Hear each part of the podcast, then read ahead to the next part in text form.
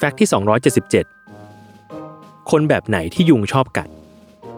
หลายคนคงคิดไม่ตกกับคำถามนี้ ซึ่ง Random As Fact มีคำตอบให้แล้ว จากข้อมูลของดรสังสิทธิ์ สังวรโยธิน ภาคกีตวิทยาการแพทย์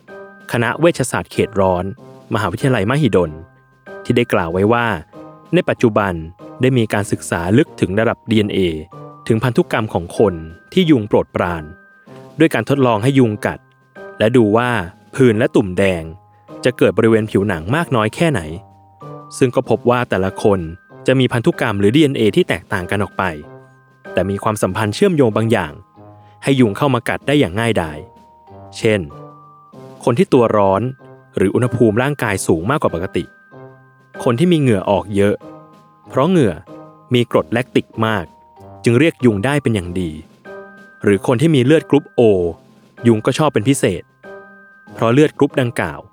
มีโปรตีนชนิดพิเศษที่ดึงดูดยุงมากกว่าเลือดกรุ๊ปอื่นถึง 2 เท่าเป็นต้น